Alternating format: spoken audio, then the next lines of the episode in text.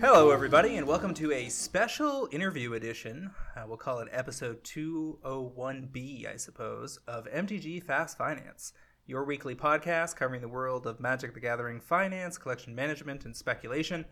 I am your host, James Chilcott, aka at MTG Critic on Twitter. My co host this week is Travis Allen, aka at Wizard Bumpin'. And of course, we're here to help you folks make and save money playing our favorite game, Magic the Gathering. But tonight we have a special guest. I would like to welcome to the cast uh, Drew Levin, uh, Magic Pro player of note, uh, Magic personality and social media, senior product manager at Zynga out of the San Francisco Bay Area. Welcome to the cast, Drew. Thanks for having me. Travis, you're with us too? Uh, I am here. I am looking forward to our conversation with Drew.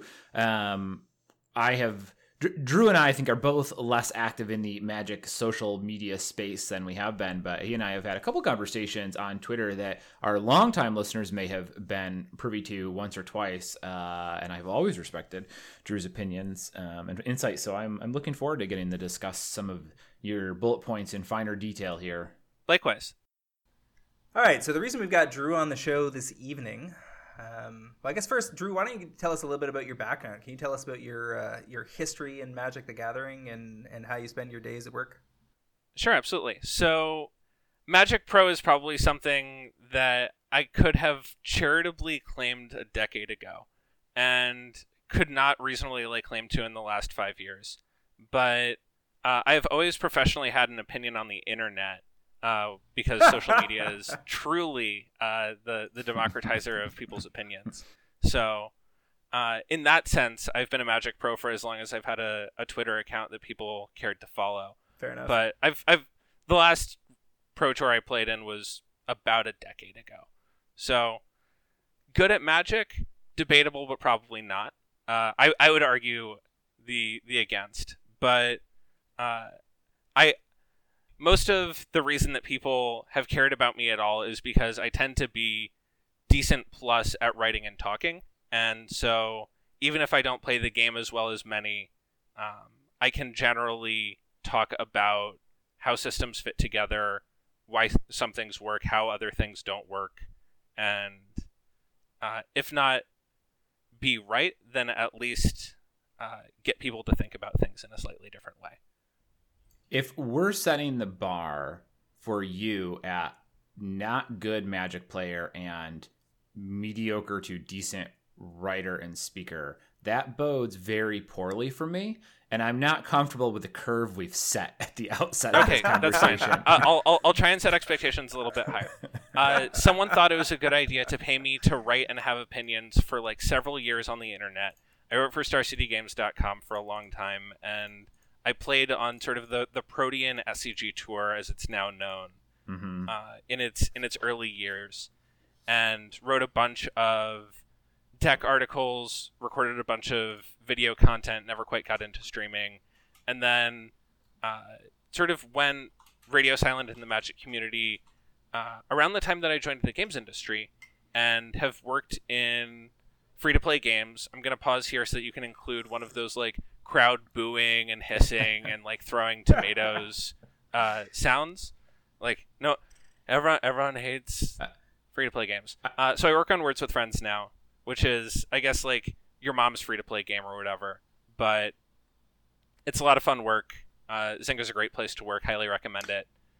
And uh, so my, my background for the last five years has been working in analytics and product on free to play games, thinking about how this business model works, how these games are built, how to do that better. Uh, and so i I would like to think that I have a decent appreciation on that from a professional front. I've got close to 3,000 hours in a free to play game, Path to Exile. And Ooh, I'm sure you and I could spend a while because I also have plenty of opinions about it as a non as a non professional game designer, but also professional opinion haver. Um, and you and I could probably fill an hour or two discussing that, uh, but I suppose that's neither here nor there this evening. Yeah, I mean, you can make a Path of Exile, Path of Exile uh, podcast, and we can we can chat about that. But There ha- I mean- that has to exist. You and I can, Yeah. yeah, it's, you and I can elbow our way on the Bayclast. perfect. Yeah. No, we'll we'll, we'll make it for sure. So the way we actually ended up luring Drew uh, to our bosom for this discussion was on the basis of a tweet storm he set off on December 15th of 2019 that uh, popped up in my feed and was a very good read, I, I thought. Um, from the from the perspective that it, I think, encapsulated many of the things that we've been talking about with our audience over the course of 2019 as pertains to the magic economy, the state of play, the state of organized play, um, the state of game design for magic, and where the economy of magic may be headed moving forward, and and an exploration of some of the risks and opportunities. Does that sound like a, a decent summary, Drew? Yeah, I mean, the the tweet storm was basically inspired by, um, I guess someone on their alt account. So I won't I won't out exactly who is attached to that account, uh, but someone I would consider a friend who was inspired in turn by basically a Silicon Valley bigwig who was like, challenge yourself to have hundred opinions on anything, and so I did hundred opinions on politics, which was remarkably easy. And then like I got about two thirds of the way through my opinions on magic, and then kept leaving off because holiday season. I went to a holiday party. I went to a dinner. Like I keep putting it off. I'll eventually finish it. you went But to you went to dinner. safe to say I've got a lot of opinions. Some of them might be right. I mean, sometimes you forget to pick it back up after dinner. Oh yeah, I don't yeah, have a good excuse. I do think I do. excuses. I They're not find good. the genesis of this amusing. And some guy challenged people to have a hundred opinions online. It's like, are you kidding me? The challenge here should be to not Yeah, exactly. have any opinions online. That's much much harder. Oh yeah. No, I mean, don't don't post is a bigger challenge than having a hundred opinions. But can you have a hundred opinions about different things expressed articulately in a way that people care about is probably a better filter. Well, yeah. Sure. So the first big theme that I picked up on in this thread um, that I was hoping you would, you know, lead us through and, and comment a bit more deeply on is the idea that Magic's pursuit of uh, gaining the label of an esport may be a dubious pursuit. Yeah. So I think that like talking about Magic as an esport is sort of a, a third level concern.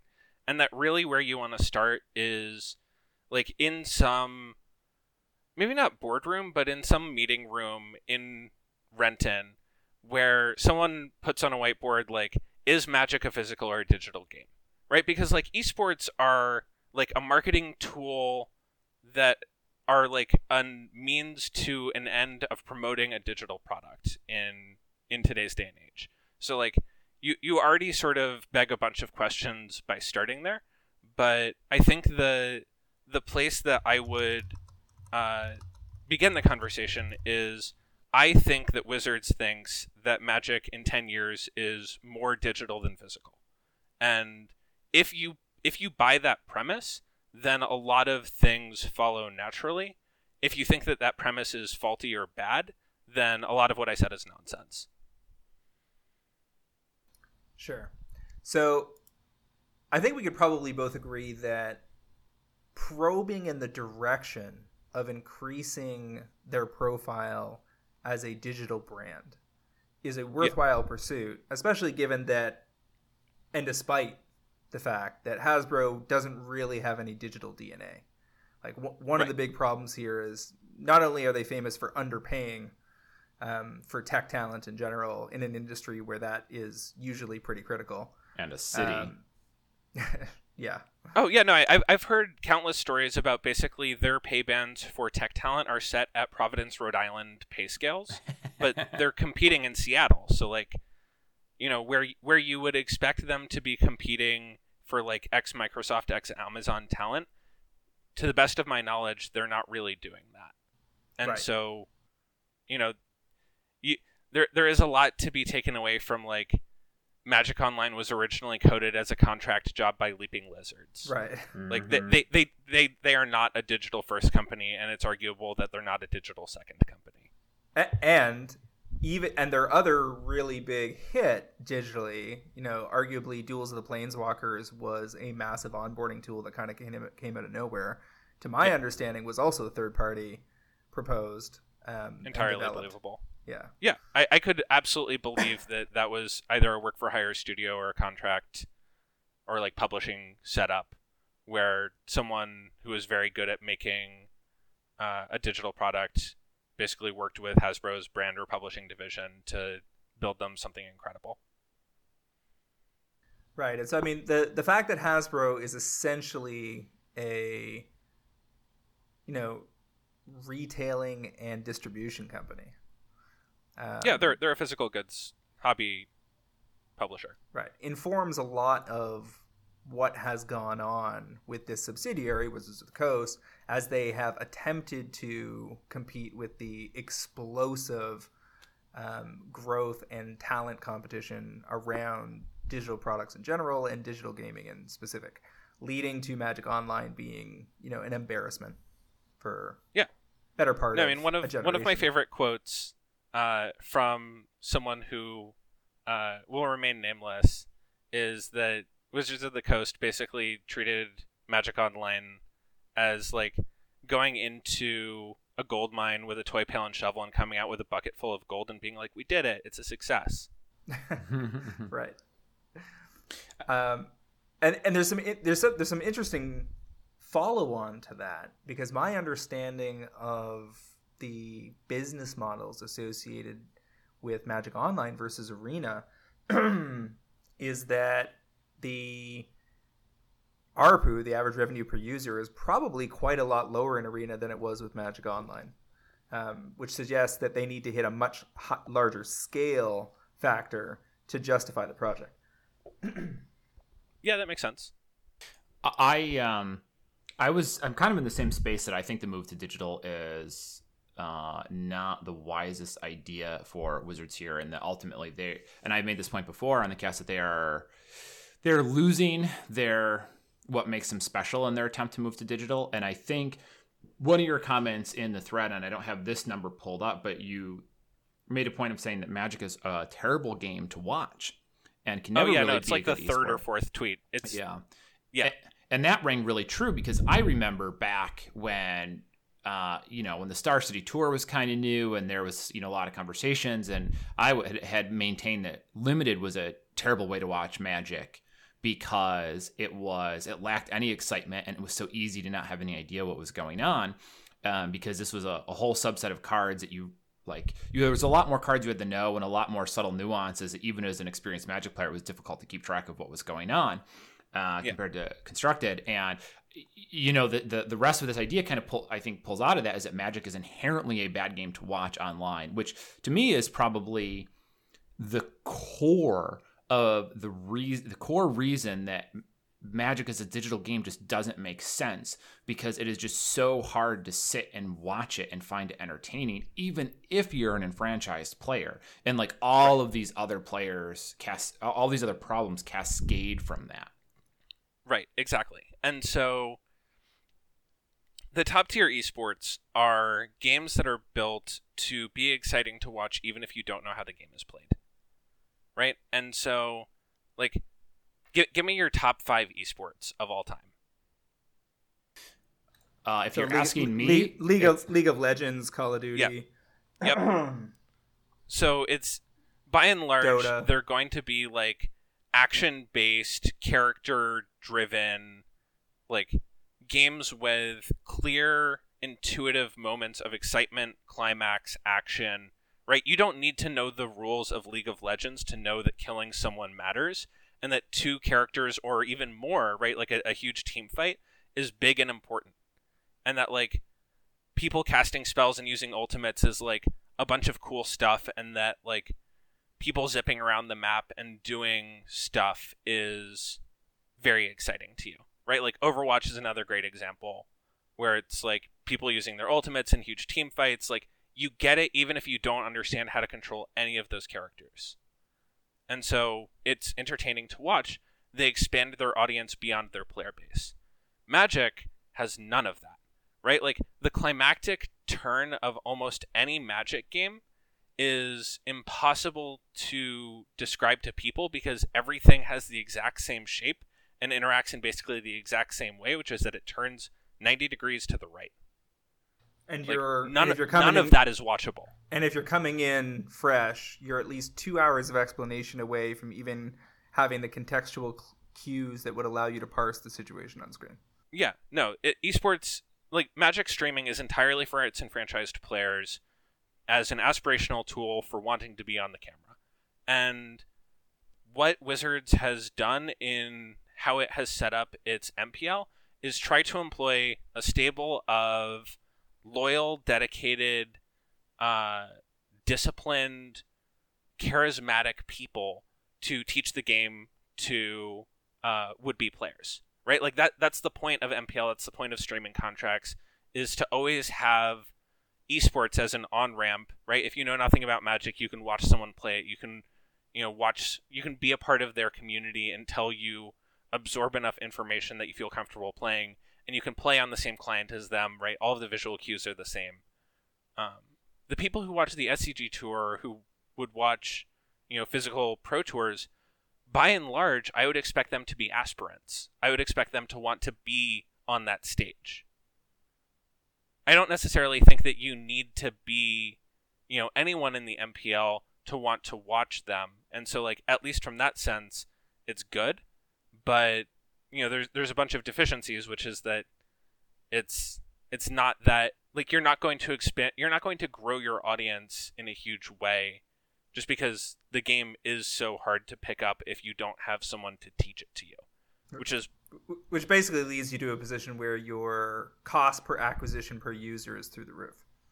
right i mean that that was always going to be the case on paid advertising which is why like the way you fight that is through esports right if if you're paying five dollars a user to get people to play magic arena your economics probably don't work. But if you can at scale attract a bunch of you know viral clicks through twitch's homepage then maybe you have a business model that works. And so that's like broadly speaking how i would expect a lot of arenas ua to work is get a bunch of people streaming and get it highly rated or highly ranking on twitch's homepage Uh, I'm gonna hop in here real quick. Drew, would you do me a favor for our listeners to find UA? Oh, sorry. Yes. So user acquisition is, or UA for short, is the process by which people spend money to place advertisements in various vehicles. It could be website banners, it could be mobile ads on games that you play on your phone where that serve ads. It could basically be anywhere where you can click on an ad and be taken to a place that gets you to download a thing. And the way the way that uh, mobile user acquisition works, and you know, I would imagine this the model mostly holds for Magic Arena, is you have through like the aggregation of a bunch of steps, um, right? Like some people don't click on your ad, some people don't install Magic Arena, some people don't open it the first time. You get down to like how much on average it costs to get a single person from seeing an ad to playing the game and you average out how much everyone spends on the game once they're in it and you compare those numbers and if you if it costs less to get someone in the game than it does uh, then they on average spend money while in the game you have fundamentally a profitable enterprise and you should continue doing that Okay. Uh, so thank you. Um, that's good because I saw the UA in your tweet thread, and I'm like, feel like I have a rough idea of this, but all the U blank uh, acronyms that I'm familiar with didn't line up. So I'm like, what exactly is you referring to? And I'm like, I know other Totally people fair. know it either. Um, yeah no this is like super inside baseball and thank you for for the clarification the- opportunity Th- uh, yeah, yeah. The other, oh, this is a good segue too, because uh, I I caught this point in your thread, and it really jumped out at me because for all the conversations we've had regarding um, how we feel essentially the pivot to digital is a failure, you brought up a point that I thought was was I hadn't heard before, and uh, you know the the one tweet that I copied down here is number forty eight. Um, one thing that never struck me right about WotC's approach to personality driven esports is how narrow it goes and how professionalized the pitch is. Your target median is a college student. Sell them fame, not a job. And that particular sentence caught me. And I flash back to playing on uh, one of the Star City Opens. and you know getting I, I i was like basically the first person in the states that had played show and tell or Omni-Tell at the time and coasted into the top eight uh, on the back of a really powerful deck and having no clue how to play it and I got to be on stream and it was a ton of fun and my friends were all kind of hyped and we were all talking about it. And then I told my my girlfriend and she went and she looked up the stream and she didn't know anything about the game but it was fun for her to watch and she even showed her grandma like look Travis is right. is look at these look at look at that number on the bottom of the screen. That's how many people are watching. So that was really yep, exciting. and for all you know for over and over again, that's always sort of been an appeal for my extended magic group. Um, and I would imagine that experience extrapolates out across most enfranchised player groups. Uh, and yep. you're exactly right. As as you sort of drive the um, the breadth, as you narrow the scope of play and exposure, it takes away that dream and that excitement of getting to be on camera and be special for 15 minutes. Um, and I and I just had to point out that I thought that it was a, a very good very good read on the situation because it rang so true so suddenly to me. Yeah. So I think that you you have it right in terms of why that's true for you. I also want to just make the case since uh, I anticipate that you're not going to point out the the converse of it, right? Which is that for years, um, all of Magic's sort of streaming and professionalization strategy basically did what I what I outlined in that tweet, right? It, it sold people the the opportunity of fame, the opportunity of renown, being someone who is known, and the opportunity to meet people who were were on camera, right? Like going to a Grand Prix was maybe a dash of hoping to get into a feature match, but also a dash of hoping to play against someone that you had seen on camera, right? Like people might know Magic professionals from from the Grand Prix days, from watching them on camera and knowing who they are and attaching some level of fame and prestige to that. Mm-hmm. Now think about it from the flip side, right? I would imagine uh, most of your your friend and social group in Magic uh, looks a lot like you and talks a lot like you. Imagine the converse. You're Magic and uh, you want to attract a bunch of women. Women have terrible experiences on the internet for a bunch of reasons that we don't need to go into. But suffice it to say, they do. So maybe being famous as a woman on camera playing magic isn't necessarily a great experience. If you want to grow magic as a game and you decide that there is a huge untapped market of women players who want to play the game but aren't necessarily compelled by this particular uh, value proposition, right? Play magic, become famous, or whatever. Maybe they want just like someone who will teach them the game in a way that doesn't suck for them if say they go to a local game store and you know everyone's really condescending or asks them uh, if they're there with their boyfriend or asks them if they know how to play or like tries to get them to like go on a date with them rather than treating them like a real opponent right? Like all of these are normal things that people talk about a bunch. Now just like imagine what sort of experience you might want to craft for women who feel maybe shut out of lgs's and social groups that drive them and maybe uh, aren't necessarily appealed to by all of those uh, fame and fortune propositions of being on on the pro tour. Maybe they just want someone to teach them how to play this fucking game. And so for them, uh, to to sort of argue against myself, maybe there is something to, you know, the MPL is a way for people to uh, learn magic in a safer environment than what is currently available. And maybe they don't necessarily care about getting on the MPL, but the MPL is a useful tool for onboarding people who don't have access to the social circles that you know you would expect from enfranchised Magic players, right? If you don't have an LGS, if your community sucks or it's small or you live in a super rural town and all you really have is an internet connection and uh, you know the, the nearest big city is a two hour drive away like what what do you have access to and everyone has access to the internet more or less, and so this this is, you know, from that perspective, a valid way of trying to access that audience, that untapped market. Hmm. So is it safe to say that you see the the you know part of the shift into a digital focus for WotC has also been a shift into direct relationships and supporting of streamers and the integration of their MPL with you know the streaming culture. Oh um, yeah, no, I, and- I think you need the MPL because otherwise you can't guarantee that there's a bunch of uptime for people who want to learn about Arena day or night. Like you, you need that kind of spread over time zones, over you know personalities, over you know whatever else to make sure that someone who goes to twitch.tv can learn how to play Magic Arena from someone currently playing it.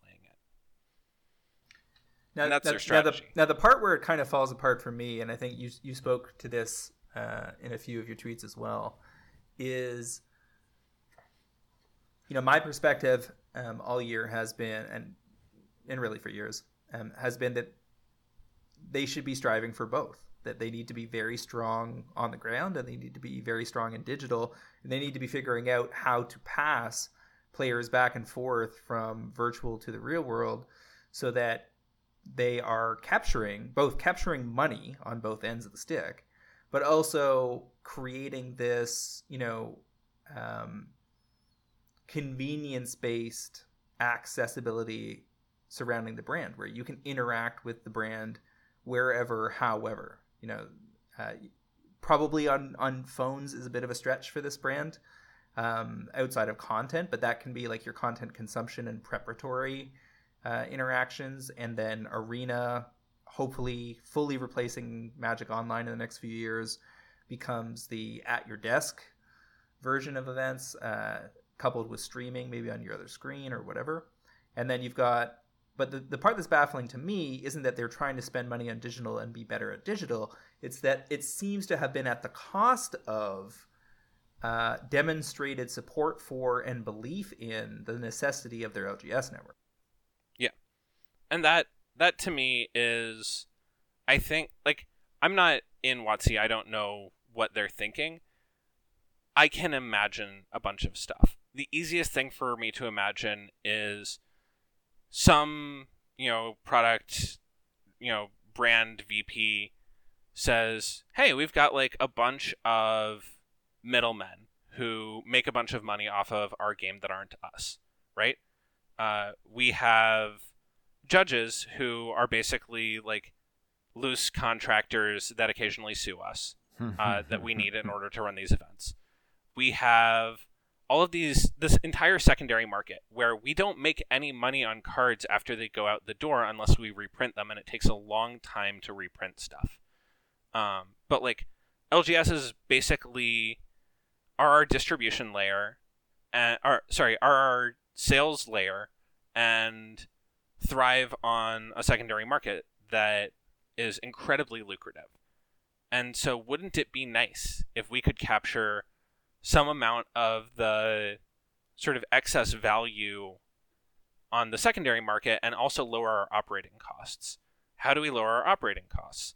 Oh, we move away from supporting huge physical tournaments and move more on to digital, where it's basically free to run servers and you know you don't have to rent out a huge convention center every weekend to, to have an event that people care about that that would be my interpretation or at least the start of it And yet, in, in a few of your tweets, you said in tweet 29 so the less you can play in physical events that you care about, the less valuable the cards are to you. Almost tautologically true, right? But it means that OP is floating a lot of card values and thus selling a lot of boxes. And in the following tweet, and why do people care about tournaments? Presumably they- like playing, but they also care about what they got for winning, both social and tangible rewards. So let's break those out a bit. And then you went on into the, the fame thing, but you also said uh, cards, their physical business, are valuable because they are useful and collectible. Some more than others, obviously. Let's aside collect- set aside collectible stuff for a moment.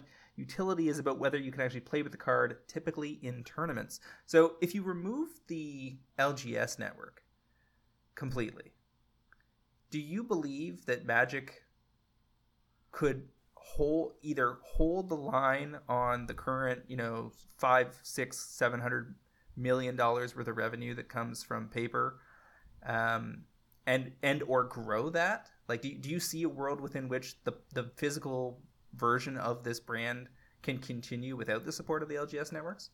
I don't think so.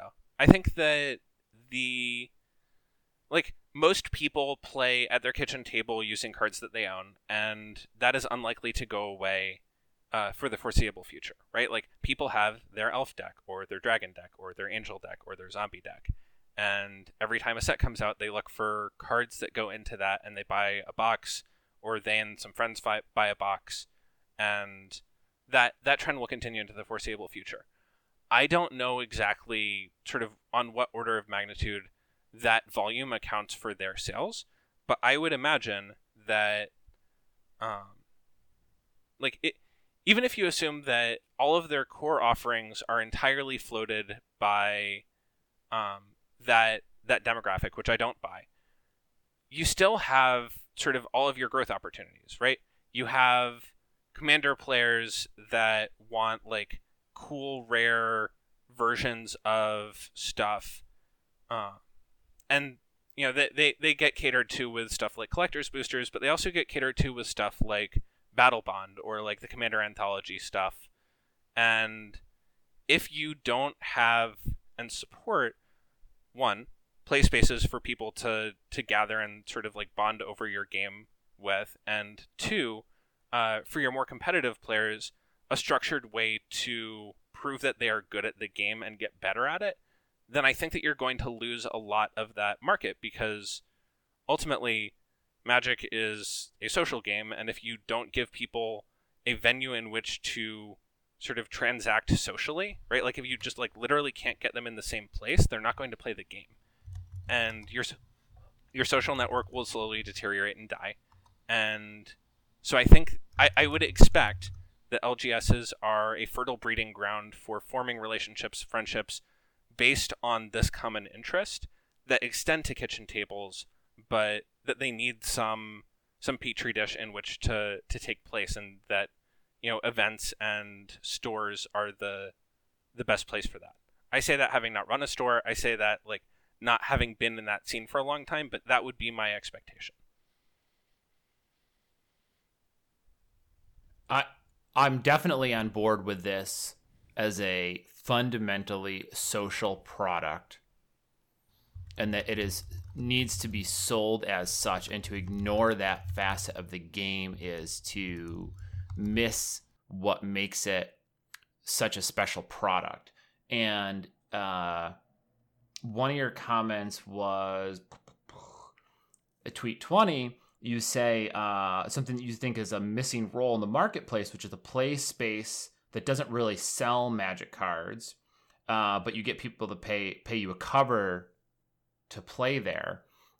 And that, you know, it struck me, never having been there, is it that immediately sounded like Mox Boarding House out in Seattle, which does sell product, but that is like a restaurant and environment first. I, I would, it seems like, where yeah, people who like who can people who the type of people who can afford magic cards can afford to be in that space and eat the food there and drink the drinks, and then they play magic while they're there because it's a cool place to be, anyways.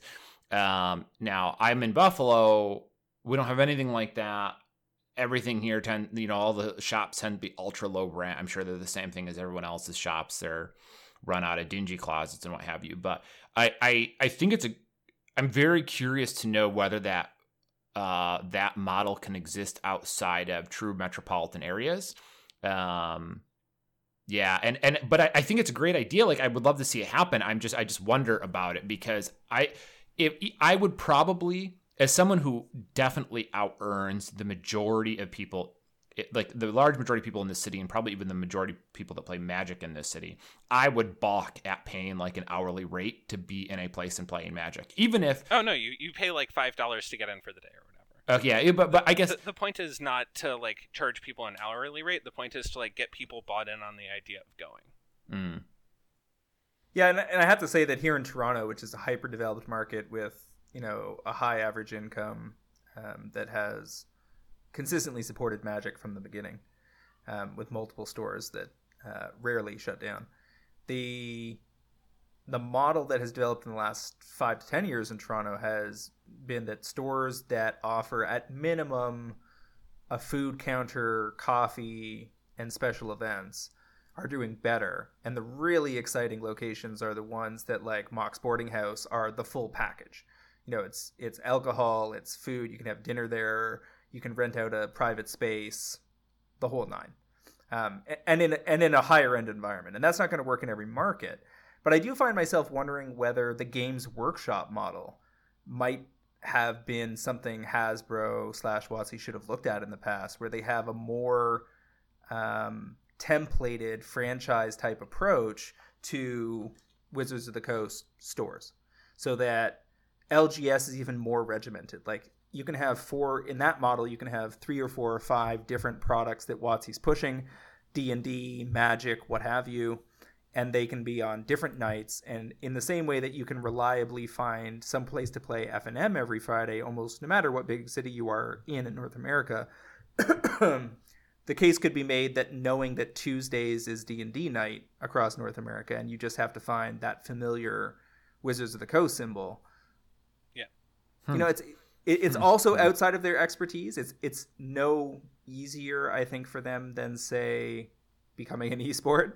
So it, yeah. it carries with it risk and problems. Um, and it's certainly I, I outside think... of the comfort zone for the rest of the company's operations. Oh yeah. But and, I, and it's super low margin, right? Like you're talking about combining a local game store and a restaurant, two extremely low margin businesses, hmm. which which which thrive on volume. Yes, and but I I do wonder though whether they have tallied the co- like whether they have looked at the support of LGSs as as little more than a cost. You know what I'm saying? Like yeah. I, I don't know to what extent they have applied analytics to figure out what the contribution to revenue and profit is from yeah, supporting that, the LGS that, network. That's sort of that's exactly what I was getting at. It's just like Magic as a brand and as a game was built in a time where LGS LGSs basically underpinned their sort of onboarding, right? Like you you encounter magic in a game store, you encounter magic at a game store with people. And so if you if you give that up, you give up so many of the pillars that support like new people coming into the game, people staying around, people having something to aspire to, or like a whole bunch of stuff that's integral to the success of the game, you lose. And I can see the bits and pieces of where they're trying to replace it in the digital space, but I think that they have such a lead in in physical reality that I would be loath to give up as an incumbent as big as they are to try and fight it out for the convenience based dollars of a primarily digital product or a digital only product. And like maybe some of this comes from my bent as sort of like a, a socio political analyst by training, right? Like I, I majored in poli sci in college. And so I I understand uh sort of a lot of the 21st century and what has what technology has done to and with us as the world feels like a, a deeply lonely place in in sort of physical spaces and online right you can you can meet people you can be in conversation with people but where you choose to spend your time in a physical space feels like it's getting lonelier because we're getting unmoored from our physical communities more and more because of what technology offers us far far away from where we live. And so, one of the things that magic does that very few other hobbies could ever touch is it connects you to the people around you. And I would be very wary of giving that up if I were Wizards of the Coast. I think that that is an advantage that you have over basically any non board game, and really most board games because of your organized play structure. Uh, and I don't know that uh, what you gain in the digital space, given the competition, is is worth the price. I'm I'm amused that we're seriously talking about vertical integration. Um, and uh, I also have a great idea that WotC should swoop in and try and grab all those WeWork spaces that are definitely about to get mothballed as their uh, IPO fails dra- dramatically. Seems like a good opportunity for them to build their own private store model, which is I had never really thought about before, but is a is a it's certainly a fascinating concept. You know, essentially the Apple Store model where they build their own stores, and then you know if if they moved off of having a independent local store scene and took that and decided to be just have official Wizards of the Coast stores or Hasbro stores that opens up some really fascinating doors within. And uh, you guys are both right that the the margins on like both you know hobby stores and restaurants are both pretty rough, and combining them isn't really going to make it necessarily a lot better. But it does give them the opportunity to change their product distribution and their product offerings pretty considerably, right? Now you can do essentially like stuff like Secret Lair and you can really adjust how those are distributed um, because now you also own the storefront where the products are sold, which makes it easier to release those types of products and have kind of more of a, a breadth. Um, but with Toys R Us's demise, maybe that sets it up. So instead of being a Wizards of the Coast store, it's like a Hasbro store. And now they get to build their own toy store that also has a Wizards of the Coast corner. And now they get to become their own toy store, which is they are now lacking. I don't know. I, I feel like this is all real big brain and humongous and probably more ambitious than Wizards is in position to go after, but it does lend itself to some fun fun thoughts anyways. Yeah, I mean there's there's there's definitely I as a re, from a retailing put the retailer hat on. Hasbro store sound, sounds sparkly. From a venture capital put your hat on, it sounds scary as shit because we're in the age of Amazon and the idea of starting a chain of smaller retail stores in the age of one day shipping sounds completely counter to the trend line. Yep. But no, it's super fair. But there is growing support in certain segments for experience based entertainment outside of the digital sphere for many of the reasons of, you know, isolation, uh, digital enforced isolation or imposed isolation that Drew was referring to. So and you know i'm witnessing play spaces that are fully embracing you know the creation of you know a, some combination of a d&d uh, pub slash gaming space with a fantastic bakery uh, yeah exactly inside. no coffee shops are hybridizing with board games because it turns out that getting people to stick around longer means that they'll order food again and they'll bring their friends who will also buy food. And that's way better than praying that people stop in your coffee shop, right? Now now you have a, a thing. You have a reason to go. You associate going to this coffee shop with playing this board game, and so every time that you want to play Settlers of Catan, you go to this coffee shop and you all buy a pastry and it's great yeah and, and the coffee shop gets to monetize from like 6 a.m to 2 p.m whereas the board gaming place can monetize from like noon to 3 in the morning if they want to stay open. Right exactly. Yeah. Yeah. So just I as mean, a heads up i've got about five minutes until i have to run in case you wanted to touch on any particular topics. Okay so the the thing that i one of the other points that jumped out at me was your comment about you said this is also why I think Legacy and Vintage are worth saving on their own. Their context where spells artifacts are best, other formats can be for creatures, etc. You were basically getting into how the reserved list strangles those formats. Um, and I and I spoke to you a bit about this off cast. I was uh, pointing out my my uh, that I had a slightly different viewpoint. But could you just talk to that for a moment? Sure, absolutely. So I think that the the strength of legacy and vintage and it's not necessarily that legacy and vintage are the best executions of this but that they do something uh, different with magic's 25 or 30 year history. I, i'm bad at numbers. I think it's 30 years at this point close to 30 year history uh, that a lot of other formats don't do is they give you a very different play experience right? If you're tired of standard you're tired of the game states that it produces you can go play a bunch of different other things.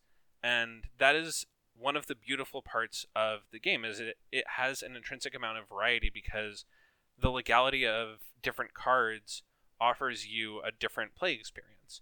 And so if you can have the format that you like to play if you want, you know, games to go fast and be really powerful or the format where you get to build a new deck every 3 games and you know things are slow and it's about combat and combat math and racing uh, those are very different experiences, even within this one game that you're very comfortable with.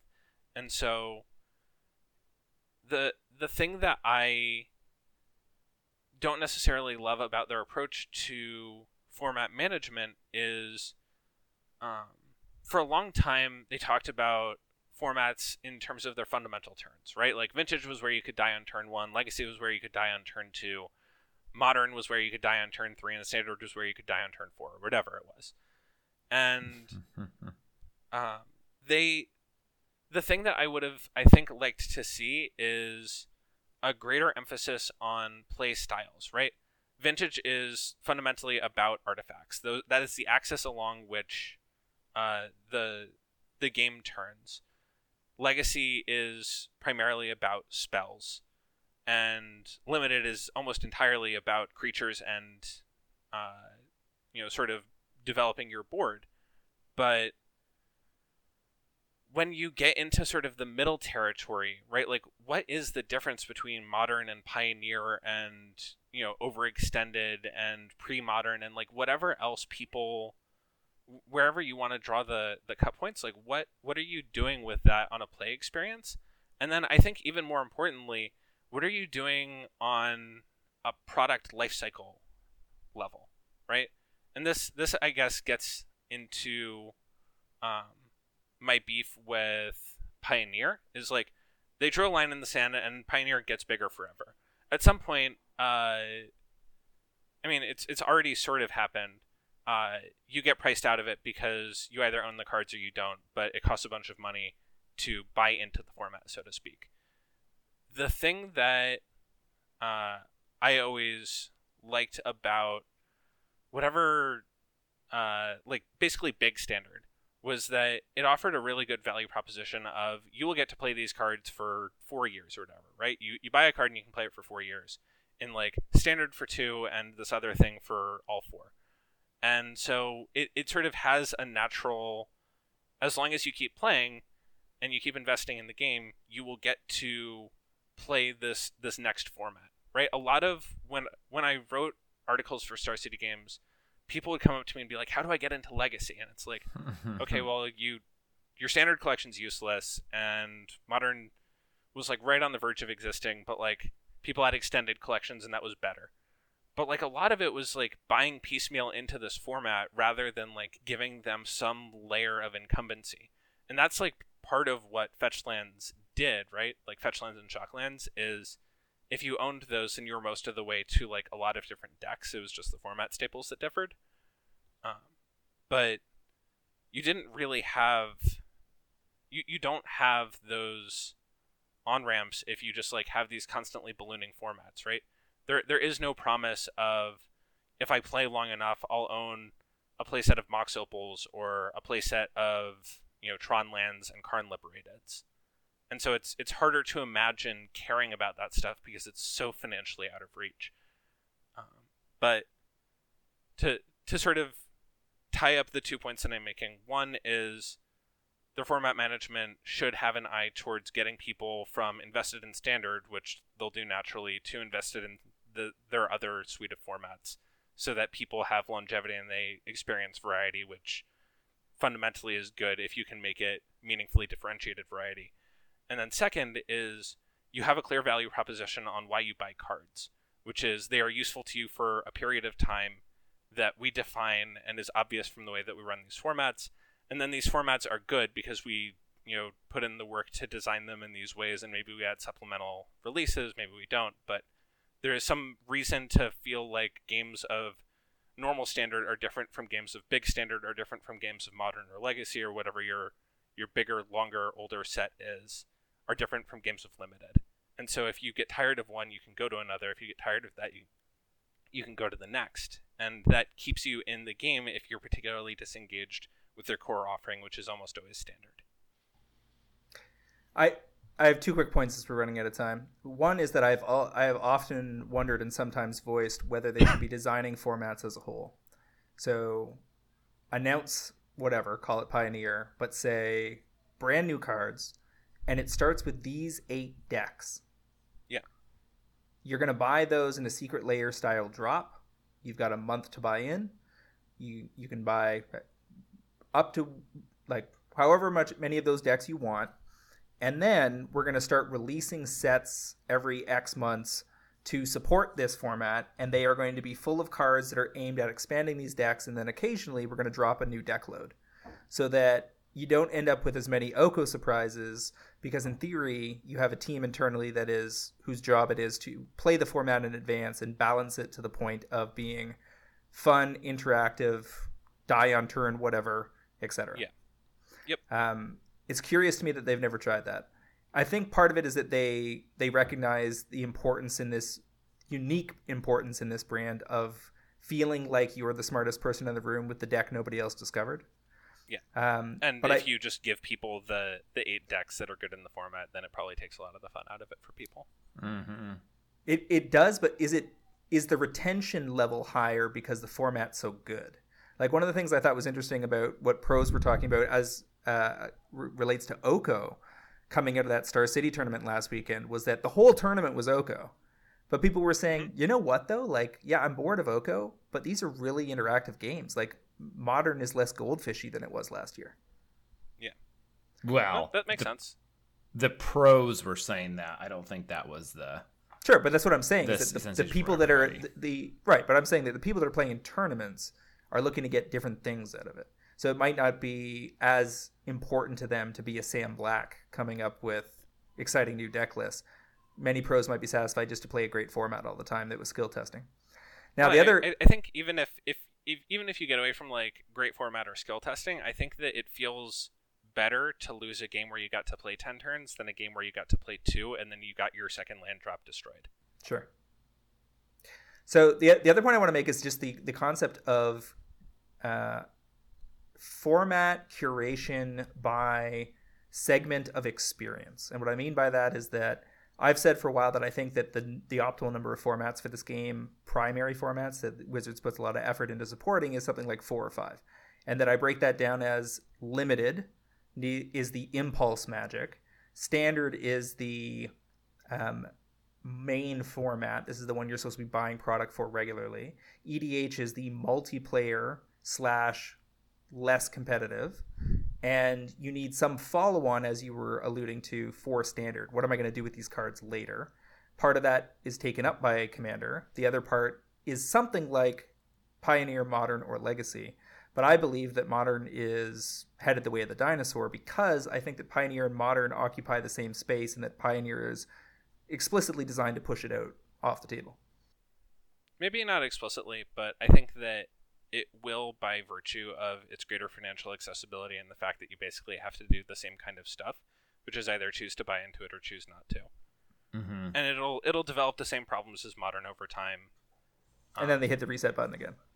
Yeah, no, I mean the, the, they will they will have the same problem that they had with modern today in you know four to seven years of pioneer time. So yes, Yeah. they've bought themselves five years, I- and that is probably like an unvarnished good for them. But it kicks the can down the road rather than solving the problem in a real way. Sure. I, I I was on board with you. What your comment about preferring the the longer rotating formats formats rather than how they're handling modern and pioneer. I just thought that was a n- n- not necessarily new, but definitely on track. Of uh, like, okay, this is fine, but it doesn't help people get in. And the further we get away from the initial spawn of that format, the harder and harder it gets for new players to buy in because Yeah. that barrier doesn't get lower; it just gets higher. Um, but you got to go. Um, and I so we're gonna let you go, but I, I Thank I'll- you very much for having me. yeah, yeah. Quick question. One last question for you. Mhm. 2020.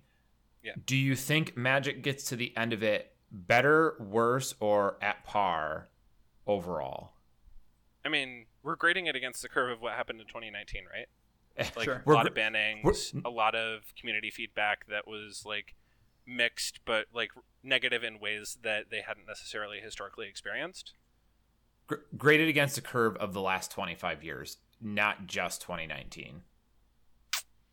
I think that they're going to take some risks. Like they, they've already been taking some risks. I think that they will do better than they did in 2019 because they will they will learn their lessons um, of just like it's really tough to make cards that work well in sort of your your paper formats and in your best of one arena formats. Uh, how well they do is mostly going to be a product of how well they embrace the strengths that they have in each of those spaces. And I think that the the way that they can mess up is sort of the way that they did this year, which is try and make one size fits all products um, for a bunch of different customers rather than focusing on serving each niche as well as they possibly could. Mm-hmm. Mm-hmm. So jury's out, but I think that they they have the talent to recognize where they've been doing well and where they've been doing poorly. Uh, how well they execute is entirely up to them. Okay, I I think that's uh, reasonably fair. All right, huge thank yous then to Senior Product Manager at Zynga, Drew Levin, ex of uh, Star City Games. Uh, very talented and insightful individual. Thank you for joining us on MTG Fast Finance. Thank you very much, James and Travis. It's been a pleasure. Have a wonderful evening.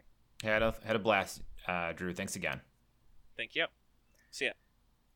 All right, and as usual, you guys can find me on Twitter at MTG Critic as well as via my weekly articles on MTGPrice.com. How about you, Travis? I am on Twitter at Wizard Bumpin, B U M P I N, uh, and our guest who just hopped off uh, is on Twitter at uh, just Drew Levin, no spaces or underscores or anything. And for those of you that are already MTG Price Pro Traders, we've got this entire thread by Drew, which is 50, 58 tweets long so far, uh, rolled up and posted in our uh, hyperactive Discord forum. Speaking which, I'd like to remind our listeners to check out the MTGPrice.com Pro Trader service for just $7.99 a month or $79.99 per year. You can get early access to this podcast, fantastic articles by the best MTG finance minds in the business, and a super active Discord forum that will drive better returns and save you money playing Magic the Gathering. Uh, okay. That was a good time. I'm glad we got to talk to Drew tonight. Um, I guess am I am I reading off the the blue text here? Sure. okay. Uh, once again, MTG Fast Finance is proudly sponsored by Cool Stuff Inc., where you can find all sorts of cool stuff in stock, including the best in Magic the Gathering single, sealed product, and a plethora of other collectibles.